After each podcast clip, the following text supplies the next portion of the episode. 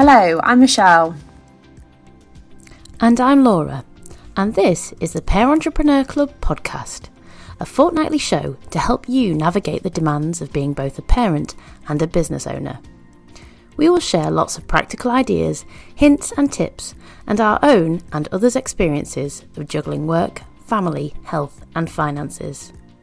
Above all, we want to help you find your purpose, define your identity, and banish any confidence gremlins that might be holding you back from the life you dream of. No matter whether you have children or not, there will be something here for you. Let's get started. So, thank you very much for joining me today, Dawn. Um, I know you've got a fascinating story, and uh, yeah, just really pleased to have you on the podcast. Um, so, if you could just start by introducing yourself a little bit and telling our listeners about your story. Okay, thank you ever so much, Laura. Um, I really feel very honoured to be asked uh, to do this. It's my first podcast, and uh, and I guess like many people, yeah, I, I was thinking, what on earth will people want to know about it, really? Because I guess we we never think we're particularly interesting to others. But so thank you very much for that wonderful vote of confidence, and uh, really looking forward to it. But so um, so Dawn, Dawn, um, I'm from a uh, starting right from the beginning. So who am I? um, rather than what do I do. Lovely thing I learned from my, um, and I'm going to stick with it, by the way, just going off on an aside, which I'll probably do quite a lot on this. Absolutely. Um, from, the um, from my um, future daughter-in-law, who really didn't like to be asked. I was warned by my son when you meet her, don't ask her, what do you do? And the reason she said that is because she feels that it leads people down a route to um, judge her by her job. And she's got a very interesting job, but she wanted people to ask her really um, more about herself. And her question, her preferred question when I asked her was the, for her to, to ask, um, so uh, what is it that you love about life? And really trying to get to understand about her as a person. So now, when I go to introduce myself by my role and what I do, I get really nervous about that because I've got Gabby in, in my head all of the time. So, anyway, so who am I? Um, well, I'm from a working class family. Um, and that family was a single parent family from the age of 11. Um, lived with my mum and my uh, sister and saw my dad, but not so um, regularly. But so mainly a female family upbringing, really, with all of what goes with that, um, which can be interesting and challenging at times with three females in the in the uh, house. Um, anyway, I uh, went off after A levels to college for a short time.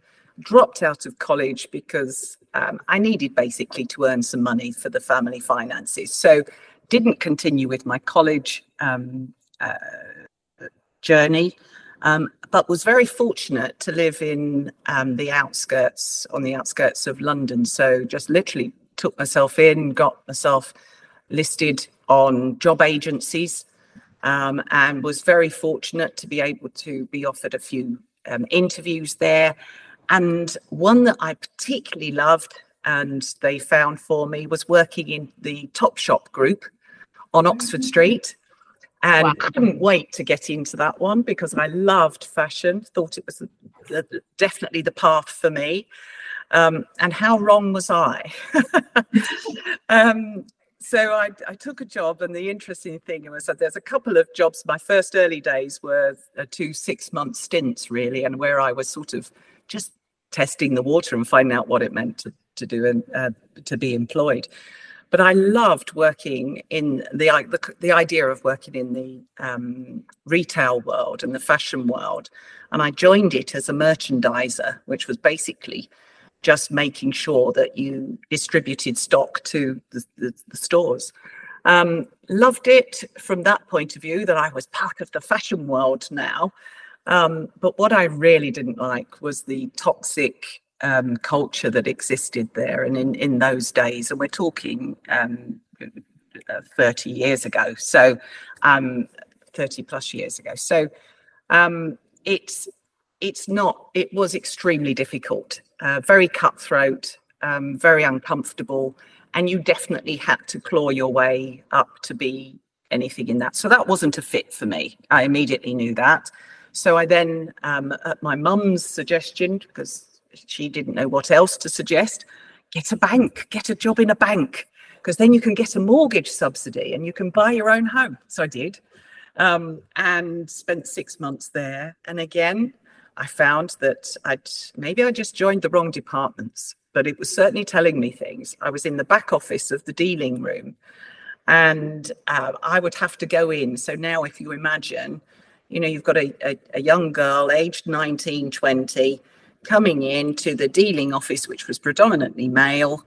Um, and very aggressive male in that mm-hmm. dealing room. And they're subject to all the stuff we hear about um, in the past of the the sort of pat calls, the sexist remarks, the the the really awful um, mm. uh, male dominated um, environment that was was just like being thrown into a lion's den. So that wasn't going to work either. So I was starting to get a bit of a vibe of where I could and couldn't work. Um, so then joined an insurance company, which was much more civilized um, and thoroughly enjoyed my time with them. And they were great. They really developed me um, and saw that I had potential. I became a manager of the marketing services department at uh, 21. Um, thrilled that I had a manager who fought hard to get me it because the old system said she's too young to be in that role. Um, but he fought hard, and I was really grateful to him for that break in that career because it really set me aside, gave me my first um, management experience, which was brilliant.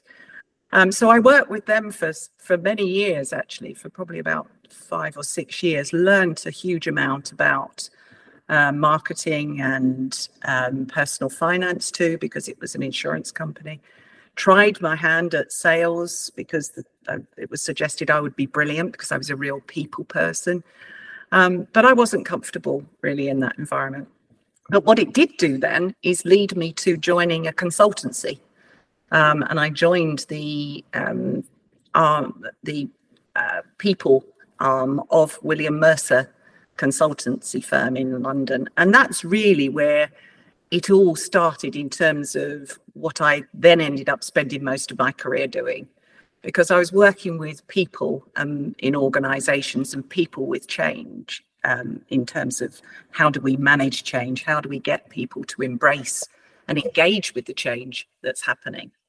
So that was that was really the launch in that sense. But I think the other jobs were really important because they were teaching me what I did and didn't want as a as a person, and I learned lots. I toughened up a lot um, after the first two um, six month stints.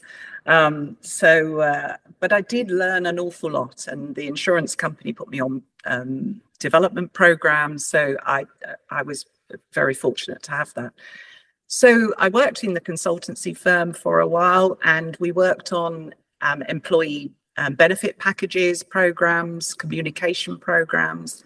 We delivered the first, uh, some of the first flexible benefits programs because it came over from the States and um, I was so thrilled to be involved in that because it was leading edge. And I think that's something that I realized about myself. I like to be involved in things that are leading the way. It is really important to me to feel like I'm working on things that are new and that they've not been done before or not been done in this way before. So that's really where I get my buzz. And so it was a natural sort of progression then um, that I got um, headhunted into a, one of my clients actually, um, who asked me to come and join their HR change team. Um, and knowing that I didn't have an HR background, because that, that wasn't what he was looking for. He was looking for someone who would help with the engagement piece um, and work in a different way. So I joined them um, and with GEC being a huge organization, 146,000 people. So it gave me a lot of scope to see the differences in packages and things and how different um, countries operated. So a lot of corporate experience, a lot of um, responsibility as well. So I learned, and I think this is really important for consultants, um, is that you learn, um, you, you've carried out a role where you've had the responsibility and authority to make something happen.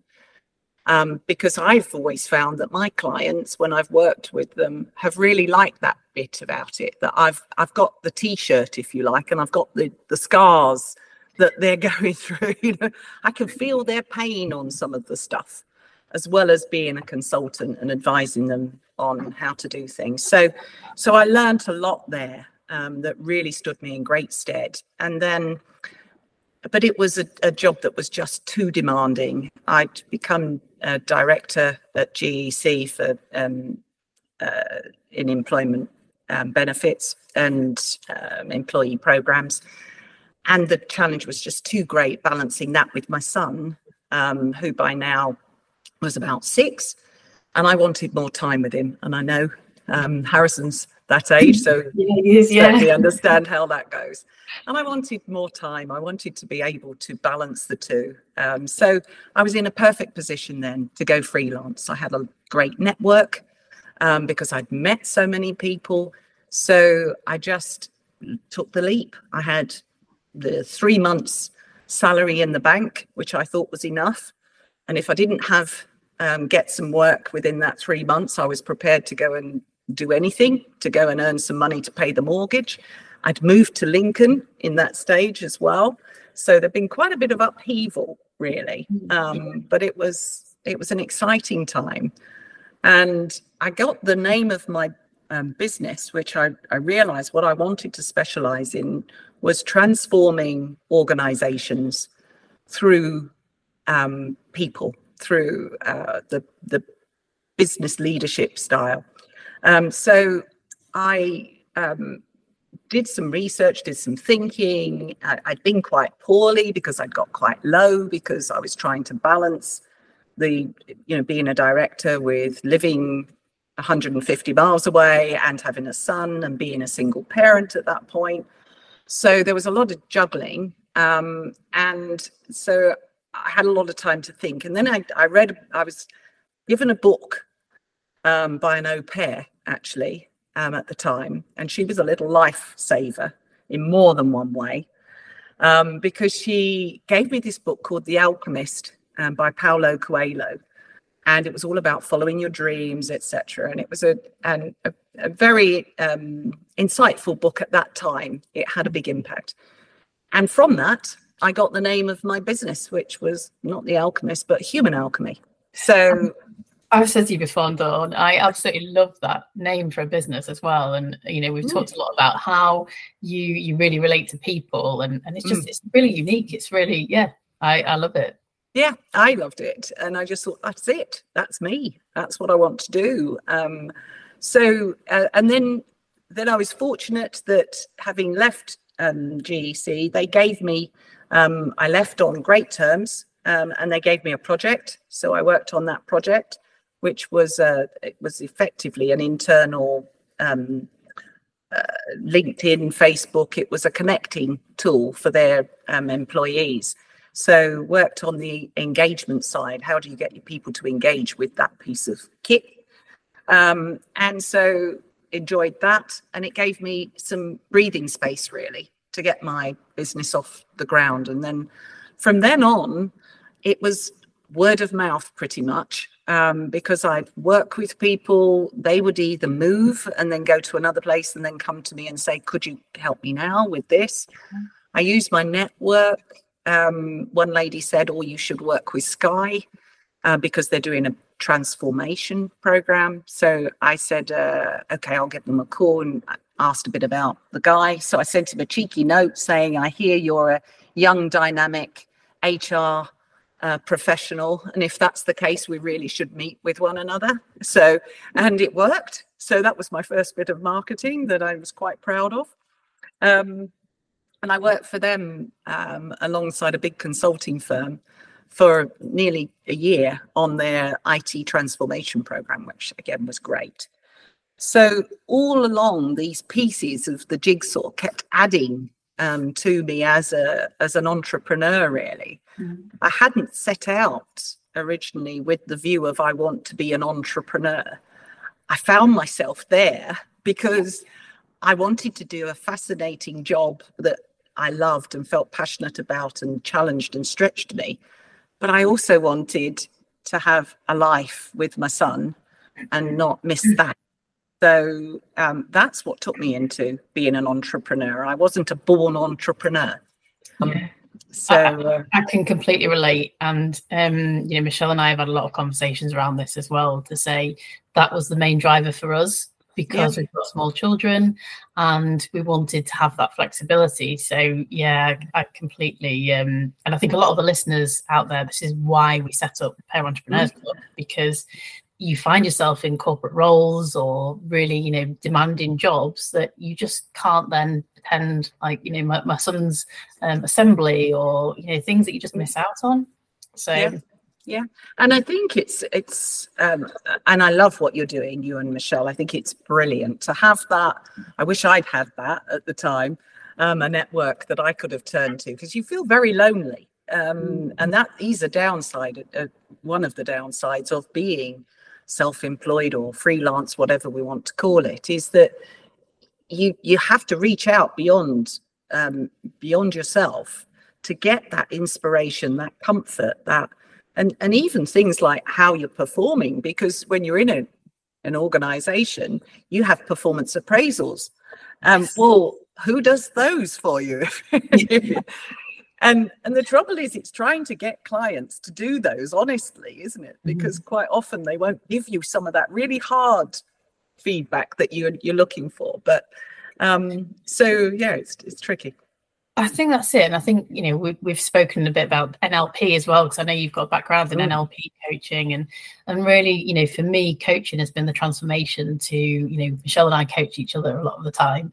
Yes, um, lovely. Because we are, well, I particularly am self critical. So as much as you think, um, you know, you, you want genuine feedback from the people, if you're not getting that, you tend to do it yourself, and then you compare to external verification. yes. Like, and oh, you never, you never cut it, do you? Yes, exactly. Yeah, yeah. So yeah, what, what would be your tips around that? I mean, have you used NLP to help you with that? And you know, the I have. I think NLP. I've learned a lot about um, human behaviour, as you would imagine, through my um, through my career. Um, because it's what I was working in. And so I've always had a fascination with what is it that makes us who we are. Um, and the thing I really, really loved about um, NLP when I come to do it is it seemed, it felt for me personally, because I'd done a lot of this, that it it created the, um, it brought it all together. Mm. And the one particular model, which I know you've in in one of your um, podcasts you've covered, is that I I found particularly um, valuable was the communications model. Mm which really opened up for me and explained a lot of the pieces that I'd um, uh, I'd learned um, about human behavior and how they all fitted together very neatly. And it explained it so beautifully. And it confirmed our uniqueness, which is something that is incredibly important to me. Um, and the celebration of uniqueness wherever possible um, for me is, is is hugely important, and it's the piece that you get more chance to do when you're an entrepreneur, because it's about you and what you want to do, which is fabulous.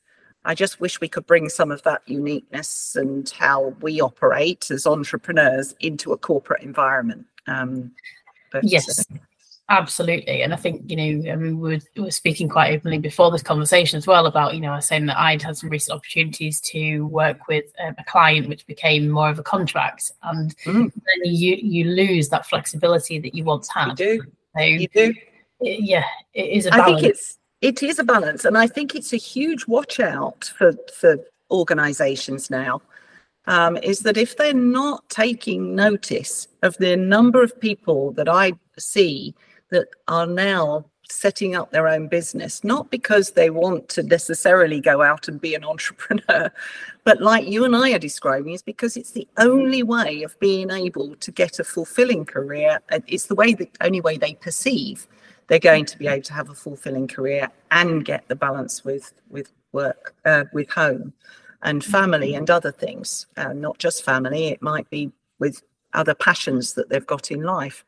Yeah. Um, big watch out, and uh, I, I think they need to wake up personally. But yeah, and that, and that kind of leads me on to the next question. But I mm. wanted to touch on some of the things that you said before as well. So um, I know you said about um, 30 years ago there's a bit of a toxic culture, mm. Particularly around uh, women in the workplace, and we try and focus on you know equality for men as well, and you know yeah. looking at what that looks like as, as parents on both sides.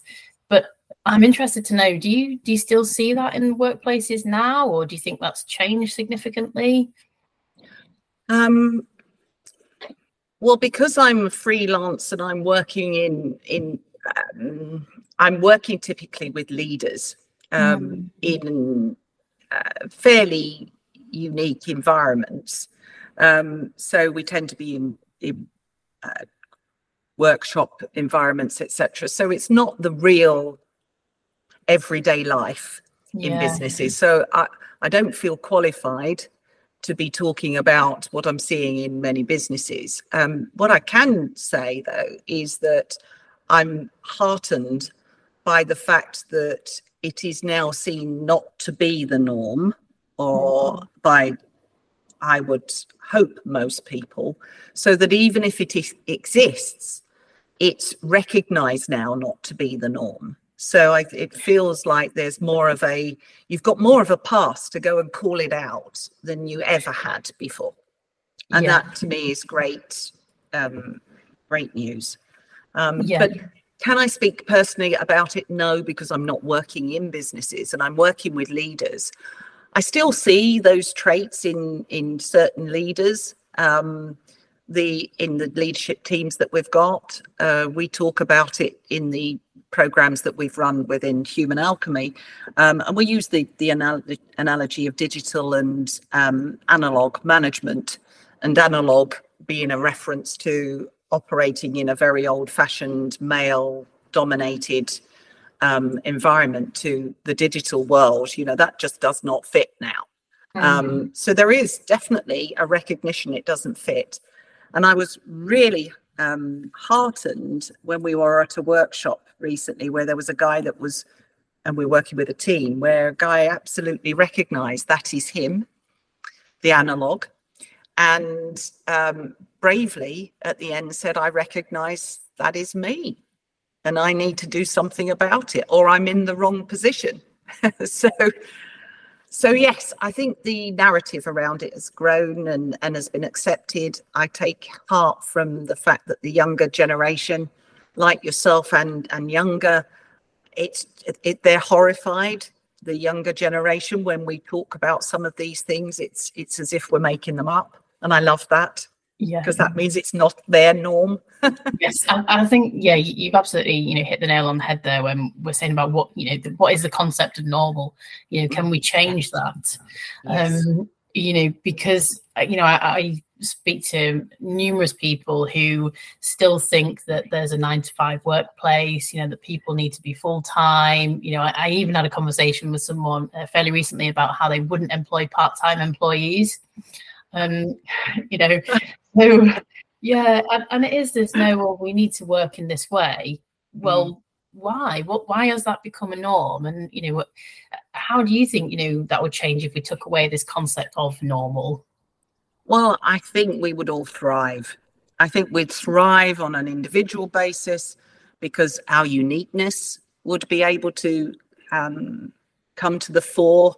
I think it would help us as a society because we're wrestling with this whole concept of equality, diversity, and inclusion at the moment.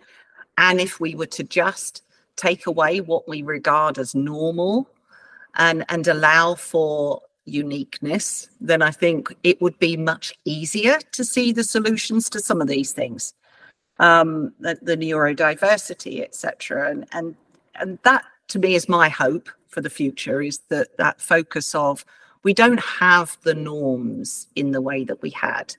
I've spent all my career challenging business as usual. It's been the big it's been the big thrust of human alchemy is, you know, what's extraordinary and what's business as usual. And to me, every time I get come anywhere near business as usual, it's it's um it's like a spark for me. I want to challenge it. I want to put on a new perspective.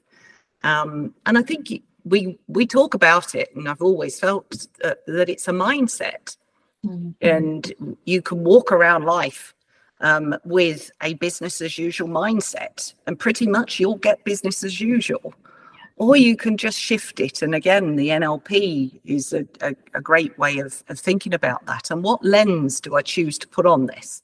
Mm. Um, and I saw it, I came across such a, a wonderful um, example that uh, one of the um, coaches that I've been working with um, brought to me, and I'm thrilled she did. It was a gift to, from her that I will treasure forever. And she introduced me to um, a, a, care home. Um, well, not personally to the care home, thankfully. I'm not there yet, but uh, but if I did go to one, I'd want to go to one like this. Um, so it's in um, the Netherlands, and um, the CEO there has uh, she's had all of the difficult difficulties that all care homes have over in this country. But she's a wonderful example of how if you change your lens for your product, your service, your you know your offering, um, you can have you can transform the the environment that you create. So she she said what she was really anti was the this idea that we have a lens for care homes of we've got to keep elderly people safe. Mm-hmm. And then you have a safeguarding lens. and when you've got a safeguarding lens, everything is sanitized. And I think we would probably all agree that historically, certainly, um, that's been how it has been. You just see people sat there very safely, but it's devoid of life. Yeah. And so she came up with this whole idea of she wanted a lens called injecting life. And I loved that.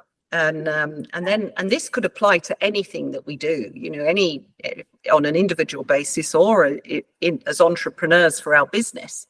Because we often think we've got to come up with a brand new product, and actually it's sometimes it's a new lens for an old product or an old service. Oh, so, uh, and she she said, "I'm I want injecting life." And interestingly, and again, this is where if you you really do open up to your employees, as as you know well, Laura, and trying to get engagement. Um, one of the students that was working pot washing in the um, kitchen just to earn some money while he was studying came up with the idea of, well, why don't you offer um, students who are struggling to get accommodation at the moment some uh, a room for free in return for hours of work. And that way you'd get life coming in and living. And um, so obviously was enthralled by the idea. As you can imagine, the trustees were a little bit concerned about all of these um, drug induced drunk students that we might have a lens for um, running around the causing an, um, a riot. Um, but anyway, she tested it, it worked uh, with the one.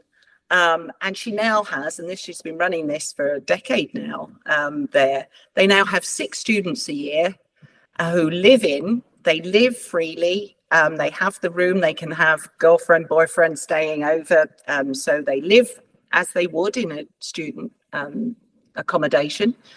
Um, and they gift their time with the residents. So it might be sitting with them, might be taking them out, might be playing. Apparently, she came in one day and they're all playing beer pong. So, you know, it's that sort of stuff. Yeah. And she to me was, and that example I give um, to people to say it's just a shift of the lens. Mm. She shifted the lens from safeguarding to injecting life. Mm.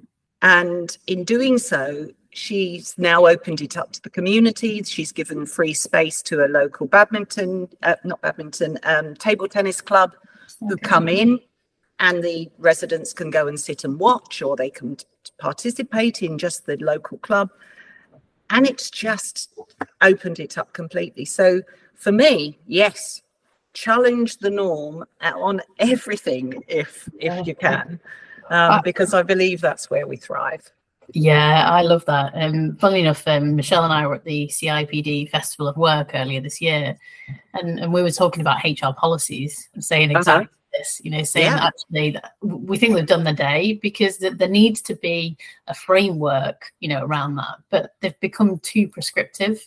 Yes. and in a lot of organizations, it does stifle growth. It stifles people's creativity. So yeah, I absolutely love that saying, you know, mm. take a safeguarding. Yes, it's essential that it needs to be there, but yep. you know, how can we inject life? I mean, yeah, fantastic. Yeah. Yeah. And I think there's an expression that we use quite a lot and we're working with with businesses to say if you look at all of your processes and policies and systems and and ask the question, what are they in service of? Mm-hmm you know it, it opens up. It really challenges to say the what is that purpose of that? Because i think we lose sight of it don't we? I'm sure you're finding there's been policies that have been written for 15 years ago and and just we've always done it that way. So yeah. um but yes so i would absolutely love us all to challenge the norm on a regular basis not to be rebellious but with the with the um, view of improving and making some something relevant and current. Yeah. So, yeah. yeah. No, I love that question. That was right up my street. okay, so I mean, we could go in so many different directions. I know. Um, I know. but I want to touch on a, a couple of things here. One, one is, you know, if you're looking back over your life and you, you looked at kind of giving your 18 year old self some advice, yeah. what what would that be? Because there are so many things you could give, isn't it, as a gift? Um, I think for me, uh, the biggest gift I could give my 18 year old self would be to say that um, you're not responsible for other people's happiness. Mm, yeah. And that sounds a bit deep and profound and whatever. And what do I mean by that? Is that I think it's been a driver for me that I've always checked in on everything that I've wanted to do and how that fits for other people. Mm-hmm. And I can think of many occasions throughout my life when I've actually not pursued things I really wanted to do because I'd believed that it wasn't in the interests of other people. Crazily, I would also probably need to add to that um, and if you're going to not do something, check in that it would be um, causing them any um, harm because I never ever did check in. I yeah. just made this assumption that, oh, they won't like it, it won't work for them. Um, and I guess an example of that maybe is you know giving up college to earn money for the family. Well, it was a responsible thing to do, and and I did it, and and I don't regret doing that. Um, maybe I could have challenged it a bit, listened to my tutor at college who was saying you'll have lots of time in the future to repay your family um, mm-hmm. because you'll earn more to do it. So, but I didn't really listen. I just felt, no, this wasn't the right thing. So, that for me, I think is the advice I would give to my 18 year old self. Yeah, that's wonderful. I, I definitely um, you know, it's something I still work on, and I think you know mm. this is the the the, the power of coaching and self reflection and journaling, yeah. and you know, you, you, we are continually continually evolving as people. Yeah. Um, yeah. So we're never a, a perfect example, no. finished example. Well, you aren't. No, but that makes it nice. it, it, absolutely does. Yeah, I love being um, imperfect. Yeah, that's exactly it. And I, I, want to touch on we we talked earlier about um, how you're going to be a goldfish, and I just love this because for, for listeners listening to this right now, um, what the heck? Yeah, exactly. um, so the the Ted Lasso reference. I mean, I I love Ted Lasso as a series, oh. taken lots and lots of things from that. But can you just explain, please, about your your goldfish and, and the other animals that uh, you're going to? Become? I'm going to I'm going to try on for size. Yes, exactly. So, um, well, I love the, that um, uh, as I totally agree with you. Ted Lasso for me has been just um, an absolute treasure. And and I really wish I could just adopt him into my family and and somehow that I could be him because I could look, be so much better if I could be Ted Lasso on occasion. So um, there is a lovely podcast that I came across, which was called um, uh, "What Would Ted Lasso Do?" and I'd mm. highly recommend it. Yeah. If you haven't listened to it, I've only got I've only listened to a couple of them so far because it's only recently that I came across it. But I love it. It's two psychologists, I think they are, um, that specialize in leadership and human um, behavior, and so they they they in a very fun way, the two of them tackle it. Uh, they take each episode and they deconstruct it to take out the learning. And what do we learn from from that? So and in one of their early ones it was around this point of um, be a goldfish when ted tells someone who is really stressing about having got something wrong in the past and fearful of doing it in the future and etc etc i think it's one of the players that you know it's half time and they're thinking about what they've just done and and it's influencing what they're going to do in the next half of the match.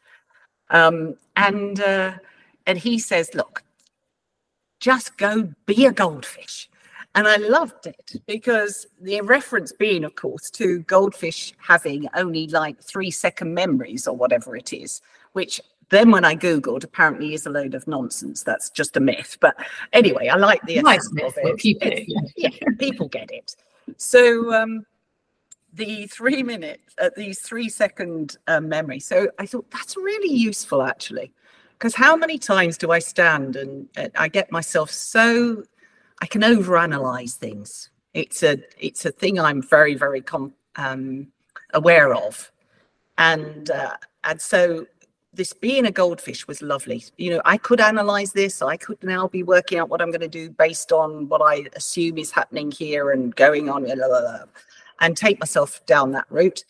But I have been trying on for size, and I have to say it's working being a goldfish. I've actually now put it in my diary.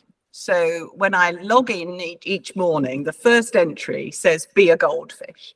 And absolutely love it. Next month, I'm being a monkey. Um, so I want to be playful next month. I want to take things less seriously and be playful. So I'm just trying these on for size, and I'll find lots of different characteristics in different animals that I can try on. So, uh, so yeah, that's the reference. But yeah. I'm glad you're liking it.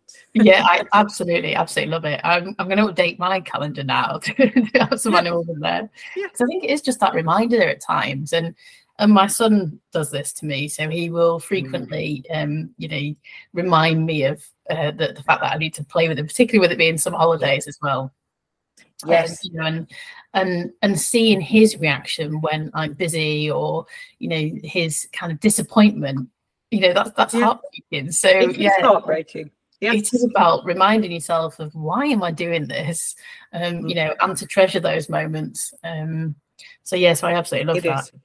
Yeah. No, well, there you are. I was given it as a gift. It's now a gift to you and yeah, to your listeners. Thank you. Yeah, definitely. I hope um, I hope people really um, you know take that on board as well because I think that is really important. We could set up a new network. We could be a goldfish network. Be a goldfish network. Love it. I'll go register the domain name now yeah, no, lovely. Is, it, is there anything else then that you would take away to say that there's kind of important lessons that you've learned over your career that you'd pass yes. on? There are a few. I was thinking about this um, because um, I thought, well, what are the things that I'm observing? Because uh, there's a lot of juggling, whether it's juggling because you're a parent or whether it's juggling because you're just trying to live a life alongside having a business, etc. Um, and there are a few things that I've learned um, over my career. Um, and that, I guess, the first one of those that I'll offer is to challenge the beliefs that you hold. This is very NLP. Mm-hmm. Um, and this, you know, the what we believe will govern our behavior and, and ultimately our, our lives. Um, and I, this one, the, the one that I was just then, there's lots of beliefs you can hold. And The one that I was thinking around, which is quite controversial um, in the sense that there is well, I'll give it to you and then I'll explain why it might be controversial. And that is that there seems to be held at the moment, particularly um, that I'm reading when I'm, I'm when I'm looking on social media and all of the various platforms of you know what are people wrestling with, and I'll frequently hear that my children must always come first. It's a it's a belief that seems to be put out there that that is uh, you, with it's cast in stone don't anyone ever challenge it because it must be, it's almost like the law. Mm-hmm. My children must almost always come first. And I would say no to that. And this is where the controversial is. Mm-hmm. And in, in the past, would I have been concerned about saying that? And would I want to go on social media and broadcast it? Probably no, because I'll be vilified. I'll have all sorts of things. I'll be cancelled in all directions by certain groups. But I can say it to you because it's only you and I sitting listening to this. So, um, but I don't think it's healthy. You know, this idea that you're raising children to believe that they always come first in your life and therefore that they could see this that that's the implication in other people's lives mm-hmm. and actually there are occasions when I've known that in my career, I've had to put my work, my business ahead of my son. Mm-hmm. And and I've I've accepted that I've had to do that. And I've, there's been loads of ways I've had to talk to myself, but I did accept it. Um, and that so what there are what I had to do, I guess, is learn what are the critical things that I would not miss or would not deny him because it's part of his good development and I need to be there and it's good for us. Um, the play, you know, all of the stuff that we're doing there. Um, but if it meant that I missed one sports day or one event that was going on, that then that was just life for me. Yeah. Um, yeah. That's a yeah, really interesting point there as well. And I think you know you, you, mentioned about like the kind of cancel culture um mm-hmm. and interestingly again the the um, festival of work that um, michelle and i went to in london katherine ryan was talking about the cancel culture you know and how she'd been pretty much you know scrapped from tv because of uh, things that she'd said and yeah. it actually you know let, let's remove the judgment um, yes you know so you're absolutely right. There are times when we need to um, sacrifice one thing for another. Um, yeah. And that, whether that's, yeah, you're right. Yeah. And, and saying that for everything, there is a price. So yes. there are going to have to be some sacrifices somewhere along the way. Um, mm. You know, yeah and accepting that and and as as good loving parents we're we're never going to be willingly doing things knowing it's causing harm mm-hmm. um, but i think there are times when you know children do need that lesson as well that they aren't always the priority um, when they just happen to want to do something and um, so that's that's one thing that i learned and I'm now observing it playing out, and I'm I'm just observing people beating themselves up unnecessarily, and feeling sad that they they can't find it within themselves to challenge that as a as a common belief that seems to be some in some people's minds that's what it is when you're a parent um, and you should stick with it. Um, so the the other one i would think is to be as creative about your parenting as you are about your business. Okay. um, why do i say that's probably connected to the first one? That if you hold this belief your children must always come first then it's it can be quite restrictive in what you see you do and that then you can also add on that, layer it with some more guilt ridden stuff, which is only I can be a good parent to my son or my daughter or whatever. And so I have to do that. So we can keep lay, um, adding these additional layers to yeah. uh, to what it is that we we feel is about being a parent at the same time as trying to build a business that is really important for the family as well, because it's a, an income generator and provides the life that we're all going to have. So I would recommend people to really think creatively about parenting. You know, history tells us that um, it takes a village to raise a, a, child. And yet I think we've lost that idea yeah. that we seem to think it's only me and possibly my partner also plays part of that. But if we're really yeah. honest, sometimes we think it's just us, just us personally, individually. Um, and I, I know I mentioned her earlier um, that the au pair, there's well, one of the au pairs I mentioned because she'd given me the book, but au pairs were a lifesaver for me um, when I was um, a single parent and r- trying to run my business because there was only so much I could do in calling upon family to do that. My my mum would get so, too tired with it because she was of an age where it was just too exhausting for her. Um, and uh, so I, it, I wasn't able to rely on that for the emergency stuff. You know, those things that fill you with dread when your meeting goes on and you've got to get to the school gate and you've got to do those things. So I, I had to think creatively and and I had to go for something that I wasn't sure about, which was an au pair, because I couldn't afford a nanny. Um, and so I looked into it and I had a series of au pairs over Lewis's childhood, and it was fabulous. Meant I always had an adult around that if I couldn't get to the gate on time, or if I was having to go away and sleep, stay over for business, then they were always there. There was always someone, and I could schedule it, etc. But also the payback for both Lewis and I, and, and, and Lewis in particular, I think, was that we had someone from a different culture in the house Mm. You know, we've had a Hungarian, we we had someone from um, Istanbul, we had a, a, German girl, a French girl, um, and in each case, we were learning about a different culture, and he was learning from a very young age, and I think it's been a huge contributor to the fact that he live he li- lives and works a very international life. He is not phased at all by being in the company from people from different um, origins, from different cultures, etc. Way more comfortable than I am. Um, the to be able to just strike up conversations with anyone from you know whatever language they're speaking. It's it's fabulous.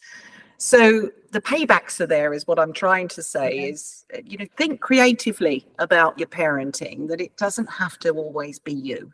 Would be a gift, um, and I hope can help. And then the final one comes back to the diary again a bit, which is why I've got Be a Goldfish in it, is that a wonderful consultant that I was working with, a, a coach that was working uh, with me, um, and I think I may have lost you again. Um, oh, no, oh, no, no, you're there. Um, so he was working with me, and I was saying, you know, how do we manage and balance things? And and you know, I just feel like I'm poor pulled in all different directions. And he was saying to to see my diary as my life. And if I were to put an entry in for everything I do each day into my diary, that would be a reflection of my life. And is that the life I want? Mm. And I thought, oh, that's an interesting um, concept. So I tried it for a little while because I'm always up for an experiment of these things to see if they work.